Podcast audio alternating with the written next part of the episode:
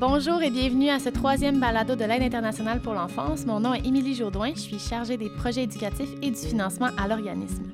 Aujourd'hui, pour la Journée internationale de la fille, je reçois Micheline Lévesque de Développement épais. Bonjour Micheline. Salut.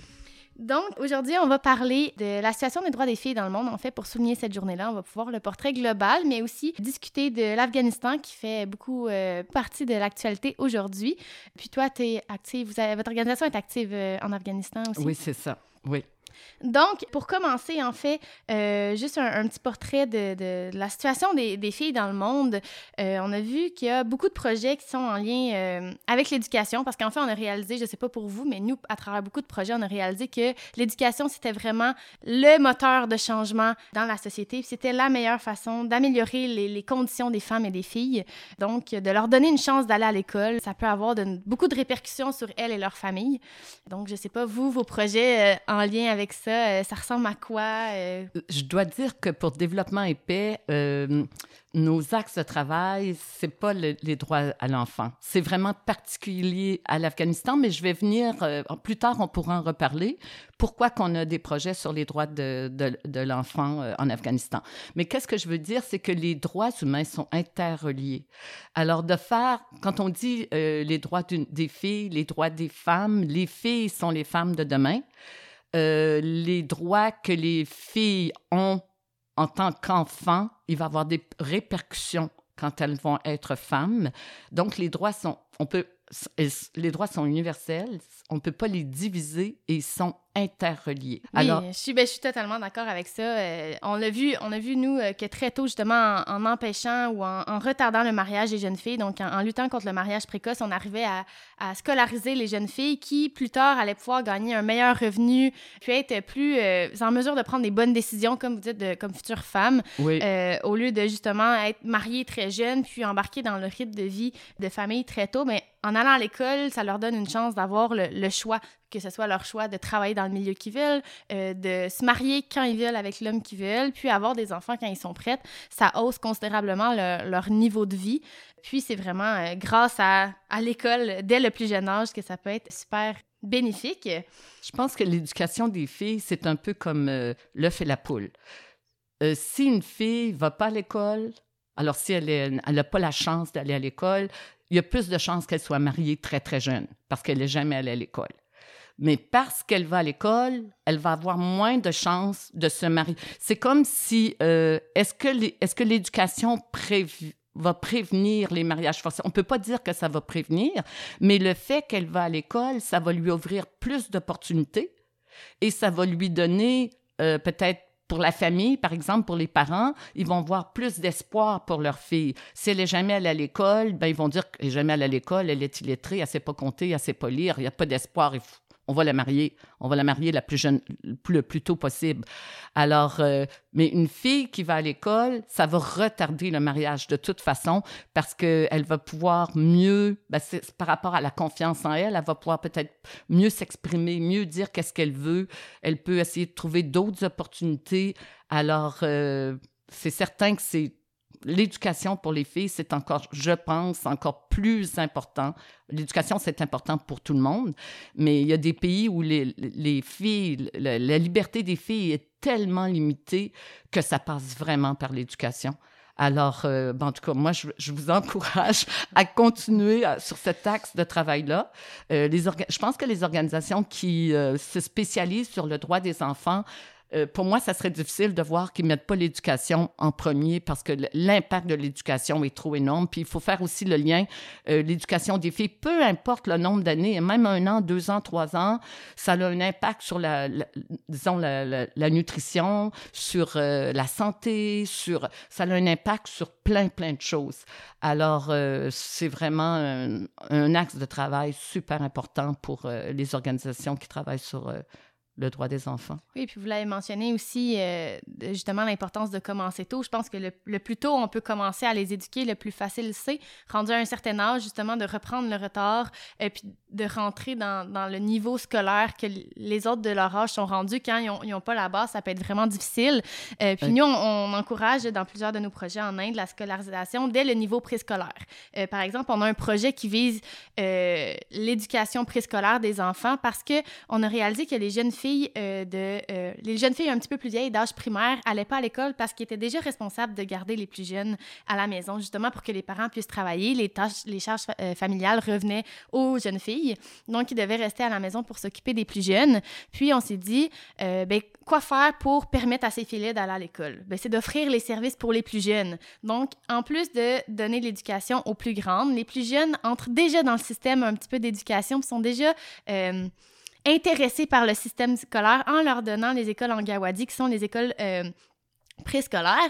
Et en plus de ça, au niveau nutritionnel, c'est super parce qu'on offre les collations, le dîner aux plus jeunes. Euh, les plus vieilles qui vont à l'école ont aussi mm. un repas. Puis parfois, c'est le seul repas complet de la journée. Donc, au-delà de l'éducation, on permet de leur donner le nécessaire pour aussi, c'est super important d'être bien nourri. C'est difficile d'apprendre quand tu as le ventre vide.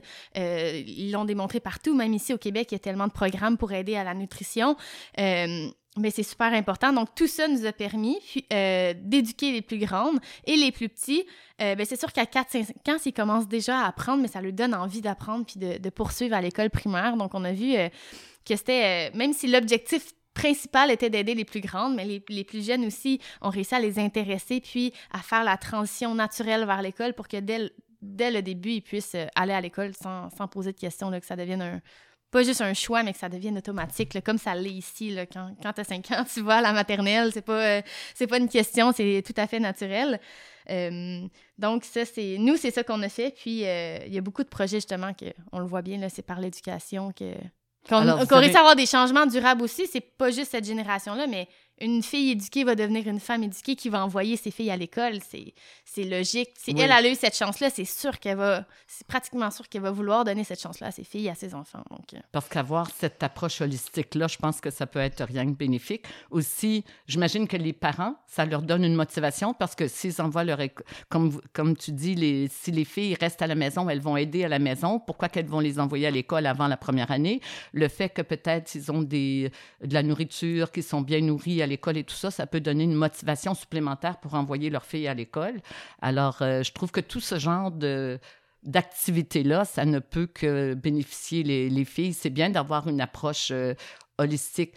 J'ajouterais que en, en, Afghanistan, par exemple, si euh, les filles commencent pas à l'âge de 5 ans ou 6 ans à l'école, ça va être très, très difficile pour elles. Quand elles sont proches de la puberté, on veut plus qu'elles aillent à l'école.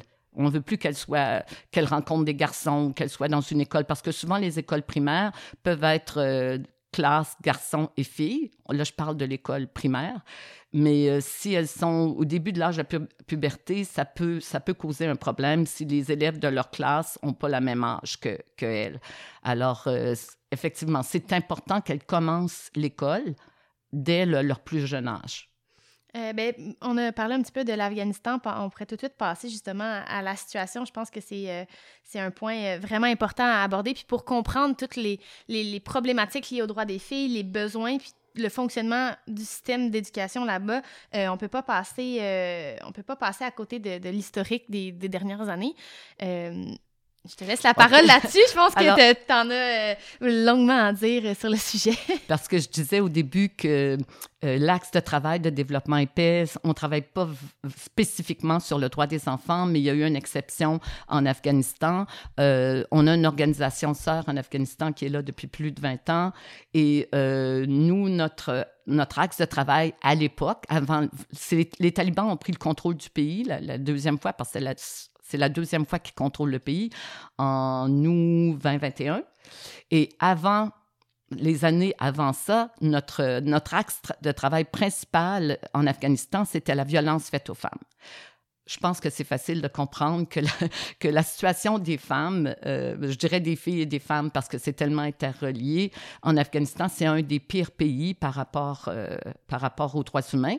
Et euh, je voulais prendre le temps parce qu'en 2009, il y a eu une loi, pour la première fois dans l'histoire de l'Afghanistan, il y a eu une loi qui, pour les femmes en Afghanistan, c'était un rêve, une loi qui s'appelle IVA, IVA, Elimination of Violence Against Women, donc la loi qui, euh, qui élimine les, les, violences contre les femmes qui ont été adoptées par le président. C'est par décret. Ça a été, ça a été euh, accepté par un décret présidentiel en 2009. Normalement, cette loi-là devait être adoptée par le Parlement. Mais le Parlement est extra conservateur et ils ont dit que la loi contre la violence contre les femmes, le IVOLA, était contre la charia. Alors, euh, ça a été étudié dans plusieurs comités et jusqu'en août 2021, quand les talibans ont repris le contrôle du pays, on n'avait pas encore statué que euh, est-ce que c'est pour ou contre la charia. Mais de toute façon, cette loi-là, elle était mise en œuvre en Afghanistan. Alors, il y avait des, il y avait des commissaires, il y avait des différentes institutions qui, qui étaient là pour mettre en œuvre cette, euh, cette, cette loi-là. Et si tu me permets, j'aimerais lire parce que je trouve que je trouve que ça parle tellement. Je, je voudrais prendre le temps de lire. Bien sûr, ça met tellement bien en, lumière la situation, ça illustre oui, puis aussi, c'est parce que d'habitude, on a comme trois minutes, cinq minutes pour parler. alors là, merci pour, pour prendre le temps. Dans, je trouve que c'est un sujet important, puis alors merci pour ça. Alors, je vais commencer. Donc, c'est 22 actes pour la première fois dans l'histoire de l'Afghanistan qu'on considère que c'est des actes illégaux. La première, commettre une agression sexuelle contre une femme. Forcer une femme à se prostituer. Troisième, divulguer et publier l'identité d'une victime. Quatrième, causer des blessures par le feu, des produits chimiques ou autres substances dangereuses. Cinquième, forcer une femme à s'immoler ou à se suicider. Le sixième, causer des blessures corporelles ou une invalidité à une femme. Septième, battre une femme. Huitième, vendre ou acheter une femme en utilisant le prétexte du mariage. Neuf, le bad, ça existe dans certains pays et c'est lorsqu'il y a une, euh, un problème entre deux familles, entre des voisins, on va régler le différent en, euh, en utilisant une femme. On va leur donner une fille comme paiement et le problème est réglé. Alors, donc, avec cette loi-là, on interdit maintenant le paiement d'un différent avec une fille, le bad, avec une fille ou une femme. Le dixième, mariage forcé, donc euh, le mariage forcé est plus permis. Le onzième, interdire le droit du mariage à une femme. Le douzième, interdire le mariage avant l'âge légal. Le treizième, abus, humiliation et intimidation. Quatorzième, harcèlement et persécution d'une femme. Quinzième, l'isolement forcé d'une femme. Seizième, forcer une femme à devenir toxicomane. 17e, dénier une femme aux droits reliés à l'héritage. 18e, empêcher une femme d'avoir des possessions personnelles. 19e, euh, dénier aux femmes des droits à l'éducation, au travail et à des services de santé. Le 20e, obliger une femme à faire du travail forcé. Le 21e, se marier avec plus d'une femme sans observer un article de la loi du Code civil. Et le 22e, dénier une femme d'avoir des relations sociales. C'est choquant parce que la formulation me, me donne l'impression que tout, tout ça, si on avait mis homme à la place de femme, c'est quelque chose qui est acquis depuis probablement des centaines d'années. On dirait que ça va de soi. Si on avait mis homme à la place de femme sur tous ces articles-là, ça aurait été totalement logique et ça doit être totalement logique pour eux. Mais ça l'a pris jusqu'en. Ça l'a pris 2019. 2009, celle-là? 2009. Ça a pris jusqu'en 2009 avant qu'ils reconnaissent que ça s'applique pour une femme aussi.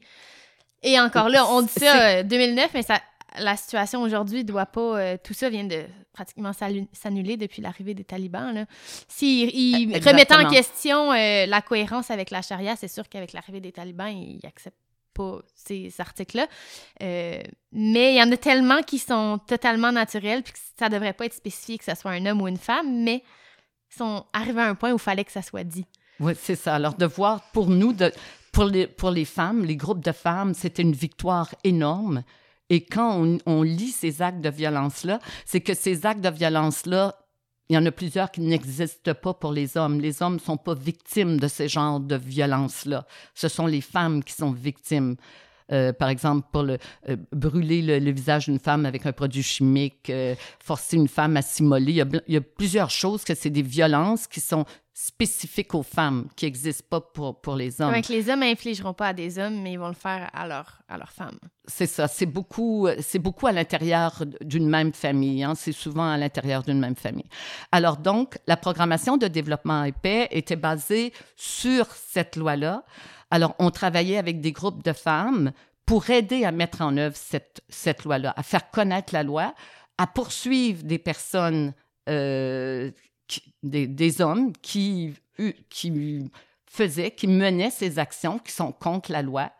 Euh, puis il y avait aussi beaucoup de travail par rapport aux, survivantes, euh, le traumatisme qu'ils ont, vécu.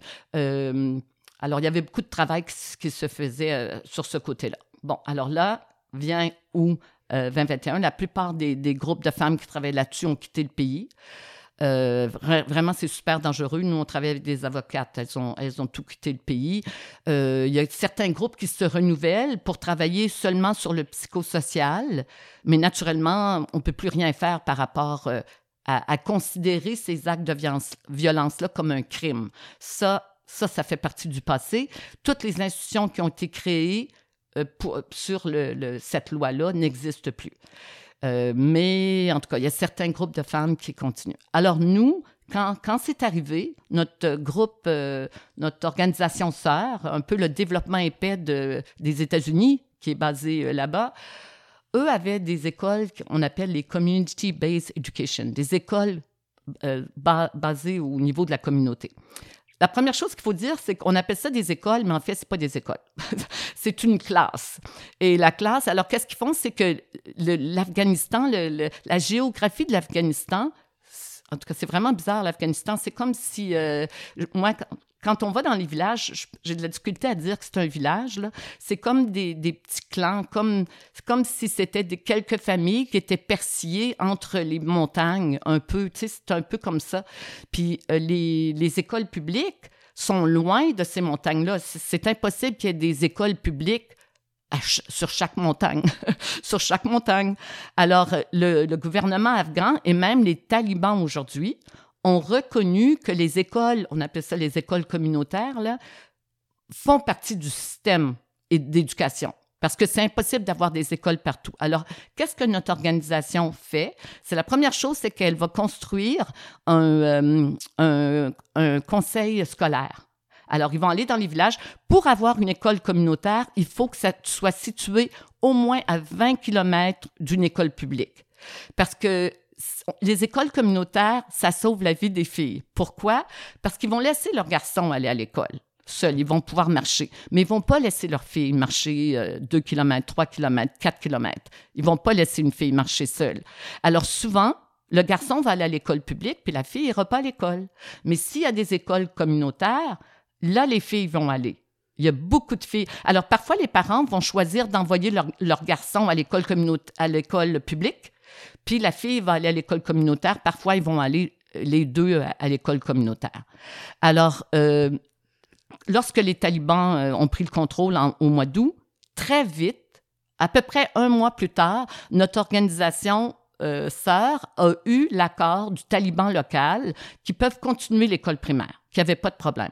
La plupart des ONG avaient quitté, euh, euh, les gens étaient dispersés. Alors nous, on a toujours continué. Là. On, on, on, appuie ce programme-là. Puis un peu comme vous, euh, on a une approche développement épais, une approche holistique dans le sens que oui, c'est beau aider les enfants à aller à l'école, en tout cas surtout les filles. Disons que le programme des communautaires de l'éducation, ça l'aide beaucoup plus les, plus les filles, parce que c'est certain que les filles n'auraient pas d'autre option, mais aussi on aide les communautés à rester en Afghanistan parce qu'il y a une crise euh, humanitaire importante, il y a eu une euh, sécheresse, les gens sont en train de vendre leurs animaux, alors on aide, euh, notre organisation sœur aide les communautés à, passer cette crise-là. Donc, on offre une stabilité pour créer moins de réfugiés, moins de personnes déplacées.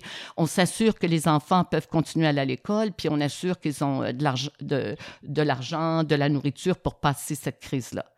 Alors, c'est de là que, alors quand je disais que euh, historiquement, le droit des enfants, c'est pas un axe de travail, euh, mais dans le cas d'Afghanistan, c'est devenu, euh, présentement, c'est notre projet C'est devenu un, un, besoin urgent auprès de ces communautés-là devenu, vous intervenir. Parce que, puis on se dit, ben oui, de toute façon, on était contre la violence, contre contre les femmes. C'était ça notre programmation. On ne sait pas si un jour on va pouvoir reprendre ça. Mais euh, oui, on croit, comme tu dis, que l'éducation, il y a un lien avec la violence. Je pense qu'une fille qui a de l'éducation a moins de chances de se retrouver dans une situation, quand elle va être femme, euh, de, subir de la violence. Alors, on, voit aussi euh, le lien avec ça. Puis, vu la situation actuelle, je présume que tout ce soutien-là entourant l'éducation puis tous les services offerts grâce au projet, mais aussi encadré par l'école, euh, ça permet aussi de beaucoup lutter contre le travail des enfants qui a largement augmenté en, Afghanistan, là, avec la crise qu'ils vivent actuellement, le manque de ressources, euh, j'ai lu à plusieurs euh, reprises que le travail des enfants avait largement augmenté. Donc, c'est sûr qu'en offrant tous ces services-là au sein des communautés, ça doit aider à, garder un, certain équilibre puis tenir les enfants loin du travail, qui est super bénéfique. Ce projet-là, je trouvais tellement un bel exemple de, de, projet basé sur les besoins des communautés qui, pour nous, semble totalement logique que les besoins doivent les projets doivent partir des besoins de la communauté. Mais là, c'est un exemple de il y avait un projet, on s'adapte selon l'urgence, selon vos besoins urgents, selon ce que vous, vous avez besoin pour avancer et non juste euh, ce que nous, on pense qui pourrait vous aider. Là, c'est vraiment... Euh, Quand tu parles du travail des enfants, je trouve que c'est important de faire la distinction entre le travail des filles et le travail des garçons. Souvent, le travail des filles est caché. Alors, par exemple, au Pakistan, les garçons vont peut-être travailler dans des manufactures pour faire des souliers ou des ballons de, de soccer ou quelque chose comme ça mais on va les voir. Puis il y a des, ONG qui vont faire des programmes. Les parents veulent pas, les enfants veulent travailler parce que les enfants aussi, si l'école, ils sont battus à l'école, si euh, la pédagogie à l'école est pas intéressante, l'enfant, il voudra pas aller à l'école non plus parce que parfois l'éducation, c'est pas, c'est vraiment pas à son meilleur. Puis les enfants veulent pas aller à l'école, puis les parents veulent pas. En tout cas, bref, il y a des endroits où les enfants vont à l'école et il y a des ONG qui vont donner un genre de formation ou s'occuper des enfants après certaines heures de travail. C'est un genre de, quelque chose d'hybride. Mais ça, c'est les garçons. Les filles sont souvent éparpillées euh, dans des familles. Souvent, c'est du travail euh, à l'intérieur d'une maison c'est très difficile de leur donner quelque chose de, de différent. comme les garçons, ça va être plus facile de les organiser. Le genre de travail des garçons, c'est plus comme en usine, alors que les filles, c'est plus caché. Ça va être dans les cuisines, ça va être dans les maisons, ça va être... Et donc, c'est très difficile d'aller, d'aller chercher les filles. Plus lié à des tâches familiales. Plus lié à des tâches familiales. Puis je pense que je pense que c'est plus facile des abuser parce qu'elles sont cachées, parce qu'elles sont pas en groupe, parce que c'est plus difficile de les trouver. Alors, euh, par exemple, j'ai connu une ONG qui allait, qui frappait dans... parce que tout le monde presque la plupart des gens ont des, euh, des aides domestiques. Puis dans les villages, les gens savent. Alors, euh, eux autres allaient porte à porte pour essayer de trouver une façon de, sortir les filles pour leur montrer à lire et à écrire.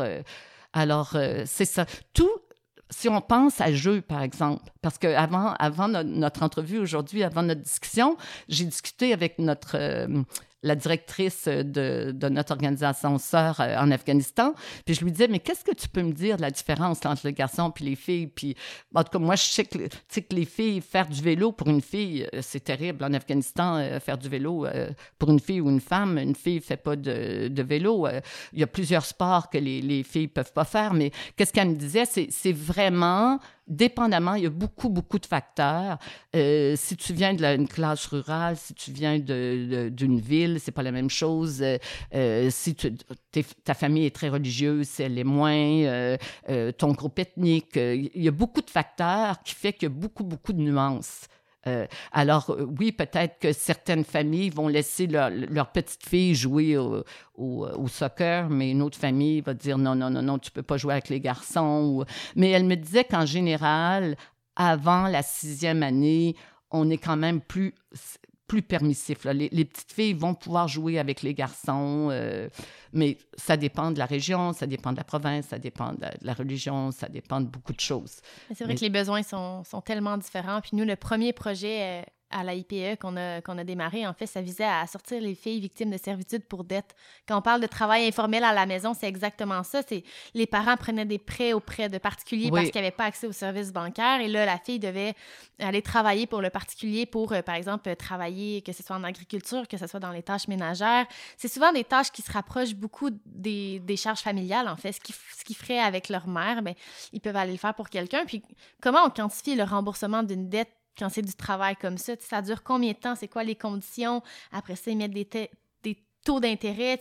C'est un cercle qui est difficile à sortir, puis c'est de, justement de, de, de, mettre des limites, puis de rembourser la dette de manière monétaire pour que la fille soit pas prise dans cette charge de travail-là, puis qu'elle puisse aller à euh, l'école, ce qui était exactement l'objectif de notre premier projet.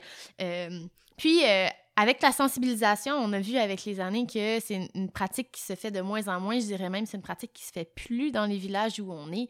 Euh, les, les, communautés vont se mobiliser pour justement lutter contre euh, la servitude pour dette. Ils ont vu les répercussions de l'éducation. Puis maintenant, ben, il, nous reste, euh, il nous reste moins de 10 enfants dans ce programme-là qui sont maintenant à l'université, donc qui ont été sortis de cette situation-là il, y a plusieurs années déjà. nous, on payent l'éducation jusqu'à euh, jusqu'à la fin de leurs études, dans le fond. Donc, les derniers sont à l'université. Euh, puis c'est beau de voir que, justement, c'est une situation que avant c'était une pratique courante, que toutes les, les, familles qui en avaient besoin le faisaient. Puis maintenant, qui se sont sortis de cette situation-là, c'est une pratique qui, qui se fait plus. Ils ont réalisé que c'est vraiment important d'envoyer les filles sur les bancs d'école, puis qu'une dette, ça se rembourse avec des sous. Ça se rembourse pas avec du travail forcé, puis encore moins avec le travail de nos enfants. Euh, donc, c'est aussi une belle, euh, un beau signe d'espoir que malgré des pratiques qui ont, sont parfois ancrées dans, dans ces communautés-là, dans certains villages, que tout le monde le fait, ça devient courant. On dirait que c'est une situation qui est presque banalisée, quand on prend le temps de, lutter puis de, travailler pour améliorer les conditions, mais on peut en venir, euh, on peut en venir à bout. Ça peut, euh, ça peut évoluer. Euh, ça permet de donner une chance égale aux filles et aux garçons. Si on les enlève de justement ces maisons-là, ben c'est là qu'ils peuvent aller à l'école plutôt que justement travailler de manière informelle ou c'est ça, c'est une, journée à la fois, une fille à la fois, mais le changement est là. c'est, c'est ça qui, c'est pour ça qu'on fait ce genre de travail-là. Hein. C'est qu'on voit des, des résultats, c'est extraordinaire. Puis les gens parfois vont dire mais non, mais ça sert à rien. Ou nous on les voit les résultats, là, on les voit sur le terrain. Euh, on, change des vies, quoi. On change des vies, c'est extraordinaire. Oui, c'est de manière vraiment, euh, je crois profondément que c'est par l'éducation qu'on réussit à faire un changement durable. C'est la fille ou, le garçon aussi, mais la fille que tu éduques, mais c'est sa famille autour, sa famille actuelle, mais c'est aussi ses enfants, puis c'est toutes les générations après qui, ont les, qui vivent ces impacts positifs-là. Donc, c'est pas juste d'aider maintenant, mais ça va aider sur le futur, c'est une famille à la fois, puis ça devient exponentiel. Le nombre de fois que des gens autour de moi me disent Oui, mais il y a tellement de monde, on peut pas aider tout le monde, ça va être. On n'arrivera pas à changer. Mais oui, nous, on le voit dans le quotidien en aidant ces gens-là, on le voit tellement bien qu'on peut arriver qu'avec, en leur donnant cette chance-là, ils peuvent aller vraiment loin, puis ils peuvent vraiment changer le cours de leur vie grâce à ce petit coup de pouce-là au départ. C'est vraiment relié euh, à la pauvreté aussi, parce que l'éducation, c'est un pas contre la pauvreté si tu as l'éducation. Puis, tu sais, les, les j'aime qu'est-ce que tu dis parce que les gens pensent peut-être, on, on parle de l'éducation des filles, mais l'éducation, l'impact que ça a avec sa famille, comme tu disais, euh, si elle est allée à l'école, quand elle va voir, si elle a des enfants, puis si elle a des filles, elle va vouloir les envoyer à l'école. Peut-être que les, petits garçons ont vu leur sœur aller à l'école, donc ils vont vouloir que leurs enfants aient à l'école. Puis c'est pour le bénéfice de tous, parce que une jeune fille éduquée, ben elle a plus de chances de se trouver un emploi, donc euh, lutter contre la pauvreté, plus de chances de se présenter à des élections, à être active, euh, à être une bonne citoyenne.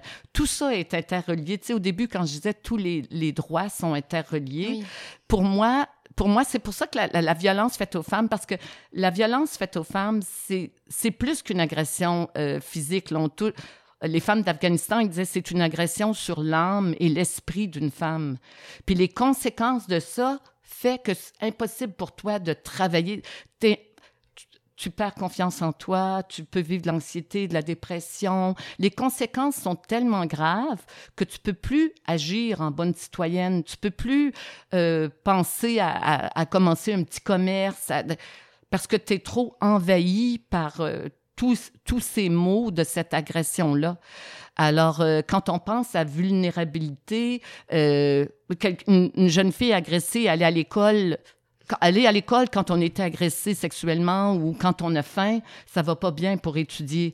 tous les droits sont interreliés. les traces qui sont irréversibles, même si on peut travailler fort pour améliorer les, la rémission ou la, tout le soutien euh, psychologique et, physique autour de ça, il y a quand même une, une trace qui est irréversible. Il y a des choses qui, ça reviendra jamais comme avant. Ça ne s'efface pas euh, des événements comme ça. Donc, c'est sûr que faut les prévenir à la source. C'est ça. La loi était tellement belle pour ça, c'est dommage que ça se perde avec, euh, avec tout ce qui se passe actuellement, mais euh, j'espère que ça pourra un jour revenir euh, comme c'était, que ça peut, qu'il y a un équilibre qui va se créer. Mais sinon, dans, dans les villages, justement, avec ces, ces écoles-là, comment ça se passe actuellement? Comment c'est... Est-ce que ça, ça, fonctionne bien? Est-ce que les, les, les talibans avaient autorisé que les écoles se poursuivent? Est-ce que ça demeure encore... Euh, oui, oui, oui. Alors, les écoles, les écoles primaires, il n'y a pas de problème. La difficulté, c'est au niveau... Ils ont interdit euh, aux filles d'aller aux écoles secondaires. Les écoles secondaires doivent être... Euh, ils ne peuvent pas être mixtes, mais étant donné qu'il n'y a pas assez d'écoles, ben, c'est les garçons qui vont à l'école. Il y a peut-être des, des, des, classes où les garçons vont le matin puis les filles l'après-midi, mais il y a un problème au niveau du secondaire. Mais au niveau du primaire, ça fonctionne. Euh, puis une chose que je trouve qui est importante, c'est que les, les, écoles communautaires font partie du système d'éducation, ils font partie des écoles publiques qui sont maintenant dirigées par les talibans, mais même avant, avant que les talibans arrivent, on s'assurait que le niveau d'éducation, c'est le même curriculum, soit égaux. On, ils ne voulaient pas créer ah, que les écoles communautaires sont beaucoup, beaucoup mieux que les écoles publiques. Alors, notre organisation, par exemple, Développement épais, on va quand on forme des professeurs au niveau communautaire, on va aussi inviter les professeurs de l'école publique la plus proche pour aussi suivre la, même formation. Parce qu'après trois ans ou quatre ans, les enfants de l'école communautaire vont aller à l'école publique. Parce que là, ils vont avoir des jambes un peu plus grandes, ils vont être plus forts, puis on va essayer de trouver une solution. La communauté va essayer de trouver une solution pour que les petites filles continuent à aller à l'école publique, puis pour commencer des classes plus jeunes. Parce que... C'est vraiment un pont vers l'école publique. Exactement. Un démarrage. Exactement. C'est un pont vers... Tu l'as bien dit, c'est comme un pont. C'est pas parallèle. C'est pas un système parallèle. Puis c'est plus difficile pour ben, les enfants, les garçons aussi. Là, quand tu as 5 ans, 6 ans, de marcher 3 km, tu es petit pour marcher. Mais si tu as 9 ans, 10 ans, mais ça va être plus facile. Alors, c'est d'aider les enfants un peu à grandir. Puis une fois que comme tu disais, dans préscolaire. Tu sais, là, les parents sont habitués, ils vont à l'école depuis l'âge de, de, 4 ans ou 3 ans. Donc, ça encourage aussi euh, les parents. Mais il a déjà fait 3 ans à l'école communautaire. Euh, on veut qu'il continue à l'école publique. Alors. Mais il y avait quelque chose qu'on n'a pas parlé, puis je trouvais que c'était intéressant en Afghanistan, c'est le rôle des parents. Euh, nous, mon organisation disait développement épais, c'est cette vision aussi, non seulement la commission scolaire. La commission scolaire dans un village, c'est cinq personnes, il doit obligatoirement avoir trois femmes, deux ou trois femmes. La plupart du temps, il y a, il y a trois femmes. Ce sont des parents. Mais ils font aussi la formation aux parents parce que dans la, la mentalité en Afghanistan, les parents n'ont pas les outils pour encourager les enfants. Tu sais, chez nous, un enfant fait un dessin, ah, il est beau ton dessin. oui, bon. Tu sais, puis les parents euh, poser des questions aux enfants. Qu'est-ce que tu as fait à l'école? Montre-moi. Rien que des petites choses. Peut-être que les, les parents sont illettrés aussi, mais seulement des petites choses pour que les parents encouragent les enfants. Alors ça, je trouvais que c'était un volet qui était intéressant parce que quand les enfants sentent que les parents sont pas intéressés, je suis certaine que ça influence. Je ne sais pas si ça, c'est quelque chose ben, que vous avez. à ma connaissance, c'est pas un, programme qu'on a euh, pour, pour l'instant. On est plus dans le soutien parascolaire. On a, des, on a des boursiers qui vont dans les écoles euh, low cost, ils appellent. C'est des écoles privées à bas coût. Euh, parce que pour les mêmes problématiques, il y a des écoles publiques qui sont trop loin des villages. Donc, il y a des écoles à bas coût qui sont un petit peu plus proches. Donc, on les, les, les boursiers, ceux à qui on offre des bourses d'études au au, euh, primaire euh, et début du secondaire, ils sont euh, envoyés dans ces écoles-là. puis c'est plus du parascolaire qu'on va leur offrir, donc avec les enseignants de soit nos écoles de transition, qui est un autre projet qui est des écoles justement qui visent à les transférer vers les, les, écoles régulières, donc rattraper le retard et ensuite les intégrer aux écoles régulières. Ces enseignants-là vont faire du, du parascolaire pour justement aider euh, les jeunes des écoles privées à euh, s'ils ont des questions dans leurs devoirs et tout, pour pas qu'il y ait un retard avec les autres, des écoles, les autres élèves des écoles privées. Euh, mais on n'a pas de projet directement lié aux parents, puis je trouve ça vraiment intéressant comme façon de le présenter, parce que c'est vrai que nous aussi, dans les bidonvilles, c'est certain que les, les parents, il y a des parents qui n'ont pas les, les, connaissances nécessaires pour appuyer tous les élèves, dans, tous leurs, les enfants dans tout leur parcours éducatif. Donc, euh, parfois, oui, puis il doit y avoir un lien qui se fait avec les enseignants aussi, euh, mais on offre quand même plus de soutien de la part des enseignants. On s'assure que les enseignants sont là pour répondre. Les écoles privées, euh, à beaucoup, justement, aussi, c'est super accessible. Ils font, des, ils font des cours de rattrapage les week-ends. Donc, si les élèves ont des questions, ils peuvent aller pendant les jours fériés en dehors des heures de classe pour avoir un soutien supplémentaire, ne sont pas limités aux heures de cours qui pourraient parfois être décourageants quand il y a des élèves plus forts, par exemple. Pour quelqu'un que c'est sa première année dans une école comme ça, des fois, ils peuvent commencer en quatrième année, cinquième année. Ils ont, ils ont, un retard, donc ça peut être difficile les premières années. Donc, d'avoir le, le, soutien des enseignants, nous, c'est comme ça qu'on l'a euh, que le projet fonctionne pour l'instant, mais je trouve ça vraiment intéressant de voir euh, justement l'implication des parents. Euh. Mais ça, eux, ils appellent ça la commission shura. Le shura, c'est le terme pour comité, ou moi je le traduis comme commission scolaire.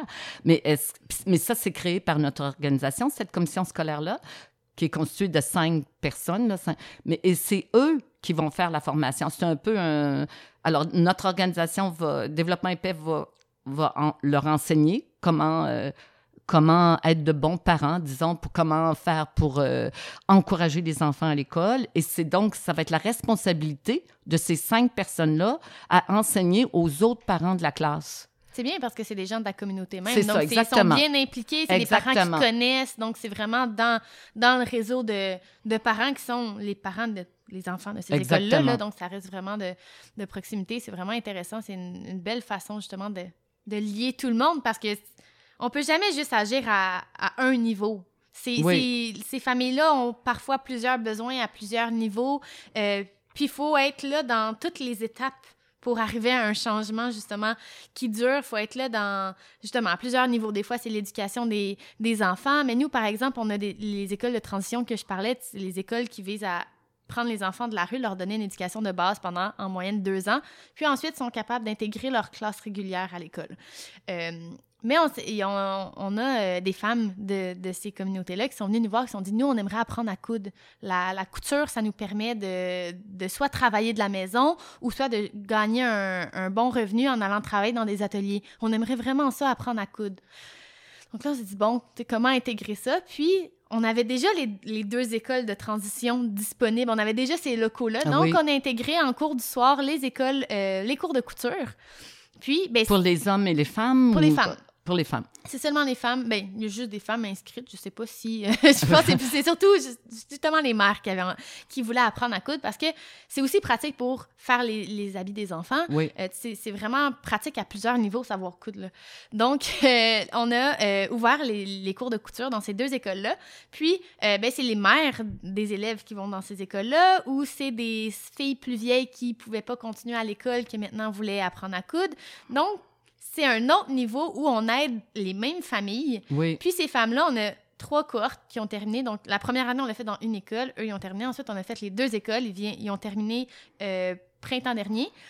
Puis là, on va commencer une troisième cohorte, puis on voit les résultats de ces femmes-là. Puis euh, beaucoup de mères disent ben moi, ça me permet de rester à la maison avec les tout petits. Je peux prendre des contrats dans le village, ah gagner un super bon revenu, mais je suis présent pour. Tu sais, je peux poursuivre mes tâches familiales. Et il y en a d'autres, les plus jeunes, ceux qui n'avaient pas d'enfants, par exemple, ou d'autres qui ne voulaient pas travailler à la maison. Eux ont décidé d'aller travailler dans des ateliers. Ça a des répercussions économiques tellement grandes. Puis en plus, c'est des, des petits groupes fait que ça fait un, super beau réseau d'entraide. Les femmes travaillent ensemble. Ensuite, ils veulent démarrer une entreprise ensemble. Ils ont, ont déjà des amis qui font la même chose qu'eux. Euh, donc, c'est super beau le réseau que ça a créé. Puis on voit les répercussions. Euh, on s'en va justement en Inde en janvier, puis on va avoir l'occasion de rencontrer ces femmes-là, puis voir où est-ce qu'ils sont rendus grâce à cette formation-là. Ça a donné un deuxième volet, ça a donné une deuxième euh, mission à, ces écoles-là. on les utilisait en début de journée. Après ça, il se passait plus rien. On avait déjà les locaux. Il suffisait d'acheter quelques machines, d'avoir un enseignant, puis le matériel, puis, puis c'est fait. Puis on a même euh, quelques femmes qui voulaient démarrer à la maison, mais qui n'avaient pas les sous pour avoir une machine à coudre. Donc, euh, on nous a fait des prêts de machines le temps qu'ils démarrent leur entreprise, qu'il y ait un fonds pour s'acheter leur machine. puis c'est vraiment, c'est vraiment beau de voir les résultats de d'un petit projet qui semblait vraiment parascolaire presque. Puis maintenant, mais eux, c'est leur nouvelle carrière au lieu de ramasser les, métaux dans la rue ou autre métier qui pourrait être dangereux et peu lucratif. Là, la couture, c'est vraiment une belle source de revenus. Puis en plus, ça réduit les dépenses familiales parce qu'ils peuvent coudre les vêtements. Là. Fait comme tu dis, ça, vous voyez les besoins du terrain, puis vous répondez à ces besoins-là. C'est pas vous à Montréal qui décidez on va faire telle chose. Non, mais non, ça voyez comment... vraiment en deux, c'était beau. Comme tu disais, vous aviez déjà les locaux. Fait que c'est pas. Euh, c'était. Je trouve que c'est intelligent d'ajouter cette autre activité. Vous aviez déjà un endroit où les femmes pouvaient se réunir. Mais je me demandais, quand tu parles de corps, pour les enfants, comment ça fonctionne? Comment vous choisissez les enfants? Puis est-ce que, est-ce que vous allez choisir, par exemple, vous allez euh, parrainer 30 enfants, puis ils vont être dans la même classe, première année, deuxième année. Comment ça fonctionne, vous? Euh, les enfants qui sont dans le programme de bourse d'études, c'est des enfants qui proviennent des écoles de transition, mais qui, pour plusieurs raisons, ne sont pas capables de transitionner vers l'école régulière. Donc, en fait, les écoles euh, de transition sont déjà en fonction depuis plusieurs années, et l'objectif, c'est qu'ils soient là durant deux ans, puis qu'ensuite, ils intègrent l'école régulière publique. Et après plusieurs années, on a réalisé il y a des enfants qui restent plus longtemps que prévu. Puis plus les enfants restent longtemps, moins on peut en prendre des nouveaux, comme les écoles communautaires. Le but, c'est de prendre les plus jeunes. Exactement. Là, on s'est dit comment est-ce qu'on peut faire pour euh, passer, passer ça? Comment on peut faire pour faire transitionner les élèves qui, qui traînent un peu? Je mets ça en grosses guillemets, là, mais, mais qui tardent à intégrer. Ceux qui ont besoin de plus de temps.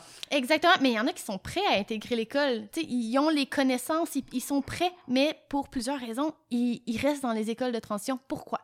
Donc, euh, on a sondé notre partenaire, on a sondé les familles à savoir pourquoi ces élèves-là restent. Euh, plusieurs, c'est que les écoles euh, publiques étaient trop loin. Il y a quelques parents qui, qui avaient une réticence à envoyer les enfants à l'école publique pour plusieurs enjeux de, distance, sécurité ou qui trouvaient que l'éducation euh, publique, c'était peut-être pas la bonne chose. Il y avait mille et une raisons, mais je sais qu'il y a quelques parents qui étaient réticents à cette idée-là d'envoyer leurs enfants à l'école euh, publique. Donc, euh, pour ça, on s'est dit, on va ils peuvent pas aller dans les écoles à bas prix avec le budget des parents. Il y en a quelques-uns de parents qui réussissaient à payer l'éducation euh, à bas prix, mais pour la majorité, c'est des fonds qui sont impossibles. Ils ont plusieurs enfants. Si tu en envoies un dans ce système-là, il faut que tu les envoies tous. Ils n'ont pas le budget de payer pour tout le monde. Euh, donc, on s'est dit, on va démarrer le projet de bourse d'études pour que tous les enfants qui passent dans les écoles de transition puissent aller à l'école. Ah. Donc, la majorité... à l'école publique. On en a, je dirais, une dizaine par école par année qui, font la transition, qui passent de l'école, euh, c'est les écoles Espoir et Louise Grenier qui s'appellent transition, je trouve ça moche comme nous. Donc, ils passent des écoles Espoir et Louise Grenier, il y en a 10 par école qui vont dans les écoles régulières. Mais quand ils euh, sont dans l'école de transition, il y a différentes classes. Il va y avoir la classe de la première année, la classe de la deuxième année, où ils font tout en même temps. C'est peu importe ton euh, âge, ils divisent, peu importe. Ils divisent les cours en, deux groupes, en deux tranches d'âge. Ils s'adaptent un peu aux besoins. mais c'est ça, il y, a, il y a des plus jeunes puis il y a des plus vieux. Euh, puis ensuite, ils vont dans leur niveau respectif. Donc, les, les, connaissances sont un petit peu adaptées. Il y a vraiment une, une gang de plus petits là, qui sont vraiment euh, autour de 6 ans, puis il y a ceux qui sont plus autour de 8 ans. Puis ça, c'est divisé. Les, les, connaissances sont un petit peu... Euh, le, cursus scolaire est un peu modifié. Oui. Puis après deux ans, ils vont aller à l'école publique. C'est plus... oui, ça, c'est un, peu informel comme approche. Là. Oui. Les, les, attitudes sociales, l'éducation de base, la collation, le jeu, toutes les les connaissances que nous, on fait souvent euh, en maternelle, toutes les, aptitudes sociales et tout ça, l'intégration au système, comment avoir une, structure, suivre des cours, euh, se présenter le matin. Euh, donc, c'est beaucoup ça qu'ils apprennent. Donc, ça, ça peut être fait tout en commun. Puis ensuite, oui, il y a des, des, des choses qui sont adaptées en fonction de leur âge. puis c'est ça, la majorité sont capables d'intégrer les écoles. Puis pour les quelques-uns qui ne sont pas capables, c'est là que le programme de bourse d'études entre en compte. donc, on a actuellement, si je ne me trompe pas, c'est une quinzaine de jeunes qui sont dans ce programme-là. Euh, puis le but, c'est de, de, les, euh, de, les, soutenir pour toute leur éducation primaire. Euh, démarrer ça. Puis après ça, ceux-là sont encore au primaire. On va voir après qu'est-ce qui se passe euh, de ça. Mais c'est vraiment de leur donner un, démarrage là, pour ceux qui sont pas capables. Fait qu'en Afghanistan, les écoles communautaires, il y a différents modèles. il y a les modèles. Alors, si Parfois, on appelle ça communautaire, mais ça peut être aussi dans un milieu urbain, par exemple une grosse ville, et euh, dans un certain euh, secteur où il n'y a pas de, transport en commun, je ne sais pas quoi, il va y avoir une école communautaire. Alors, dans, parce que plusieurs enfants, il va y avoir une classe de première année, une classe de deuxième année, il va y avoir une classe jusqu'à la sixième année. Alors, donc, c'est vraiment divisé par niveau. Euh, ça peut être comme ça. il y a combien de jeunes dans ces écoles-là?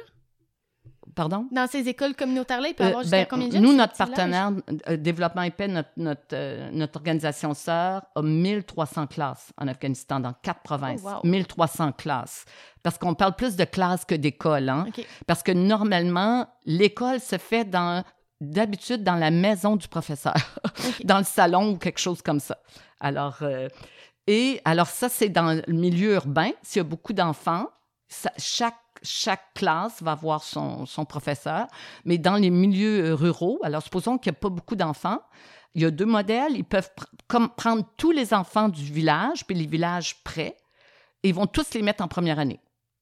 Alors, euh, peut-être qu'il y en a des un petit peu plus jeunes, mais ils vont tous les mettre en première année. Mais comme je disais plus avant, si la jeune fille est l'âge de la puberté, peut-être ça va être difficile. Il y a toujours une question par rapport à, la jeune fille. Ça, c'est un modèle. Ils vont être tous en première année. Ils vont faire euh, trois années. Au bout de la troisième année, on va vouloir les envoyer à l'école, euh, à l'école publique. Ou bien l'autre modèle, ça, on appelle ça le cohorte.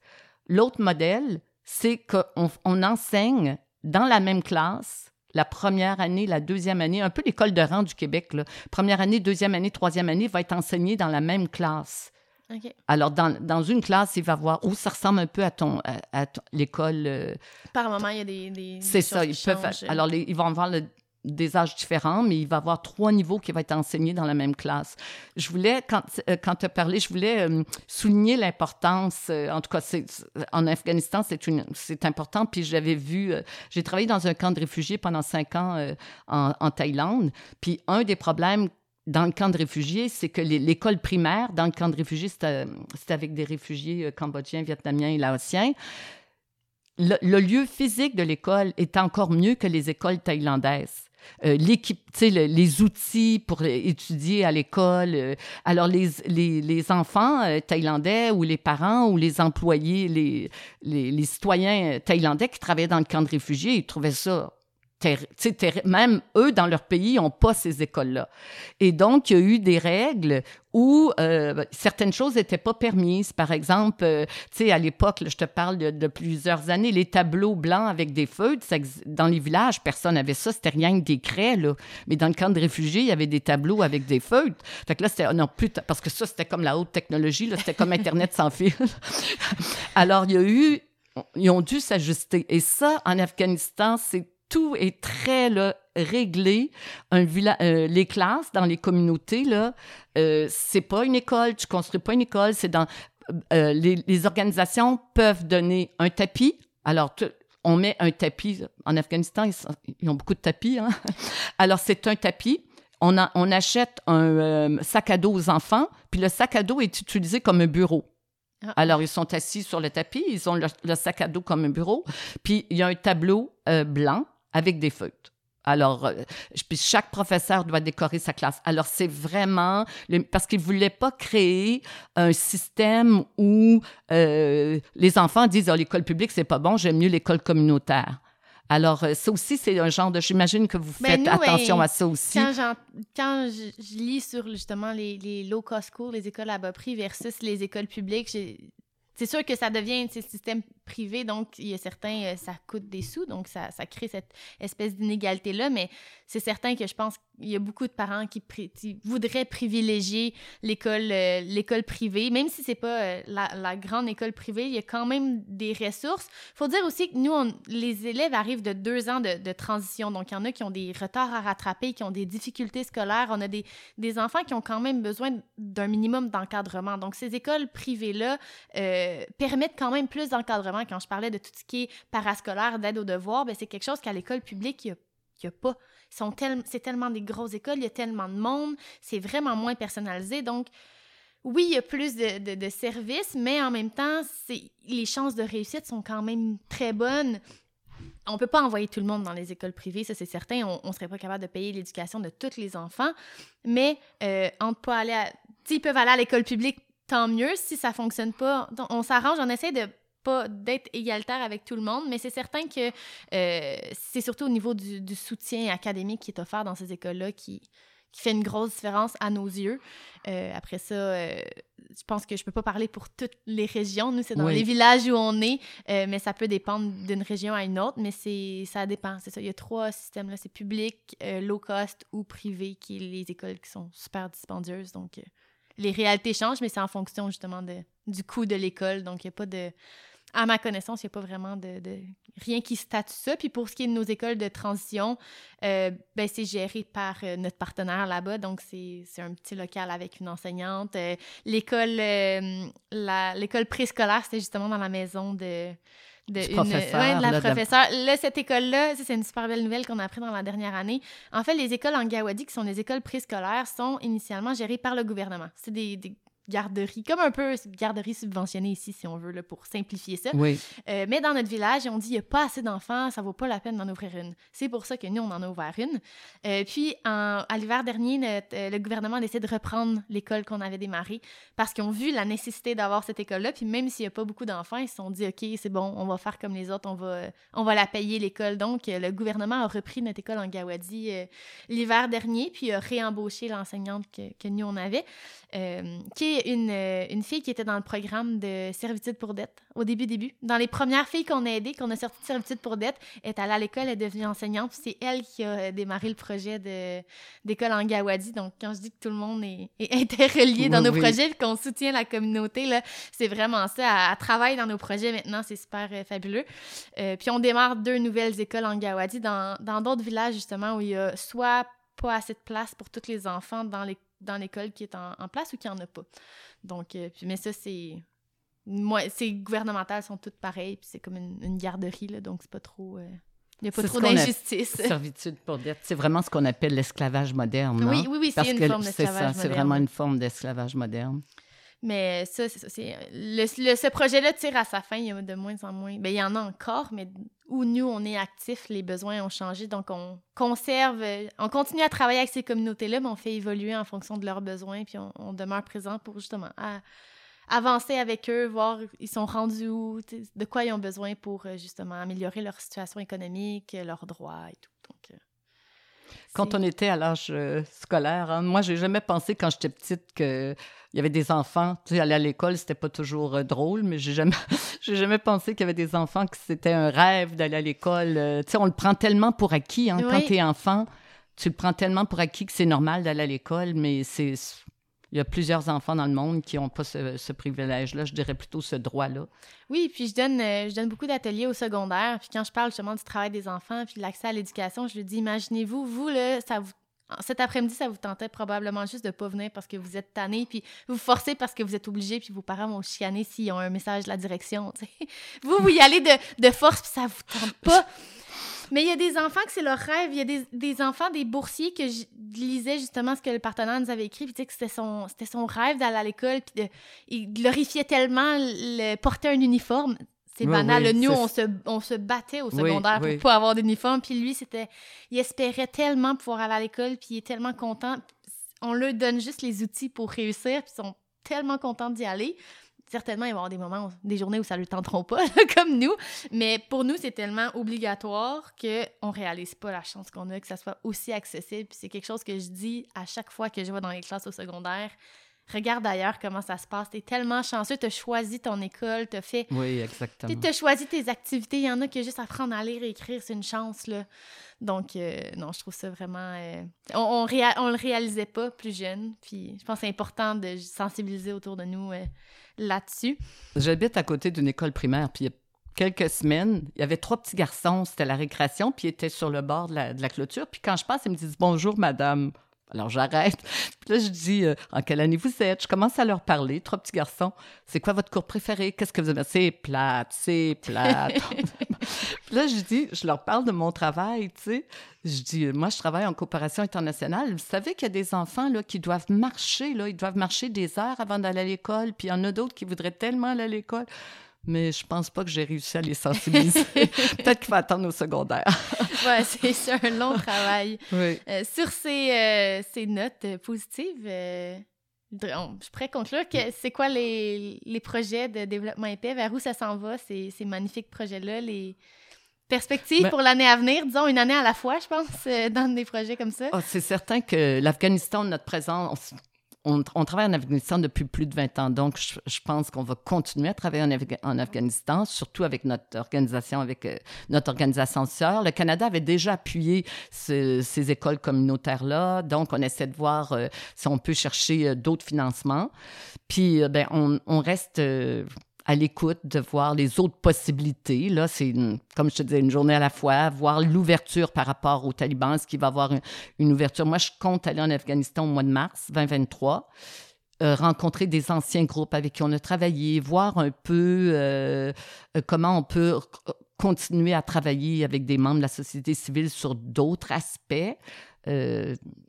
J'ose pas dire, en tout cas, violence. On verra concernant la violence faite aux femmes. Je ne sais pas quel genre de volet sur lequel on peut trouver, mais disons que euh, tout est en construction. Par rapport à l'Afghanistan, c'est en ben, construction. Merci beaucoup d'être venu euh, à ce balado. C'était vraiment, vraiment intéressant. Je trouve que ça met en lumière vraiment la, la situation là-bas. Euh, c'est quelque chose qu'on entend parler, mais de le voir de le savoir concrètement comme ça, c'est vraiment, euh, vraiment intéressant. Puis euh, j'ai hâte d'avoir des nouvelles de, de, ton voyage en Afghanistan. Ben oui, on se reparlera. On se reparlera. Puis ben moi, je veux dire, tu sais, développement épais, on dit qu'on est une seule famille humaine et on a une maison commune qui est la planète Terre. Alors, je veux te dire merci pour euh, ton travail pour ma famille, pour les filles, pour les filles en Inde, parce que ce sont des membres de ma famille. Alors, merci beaucoup. Merci.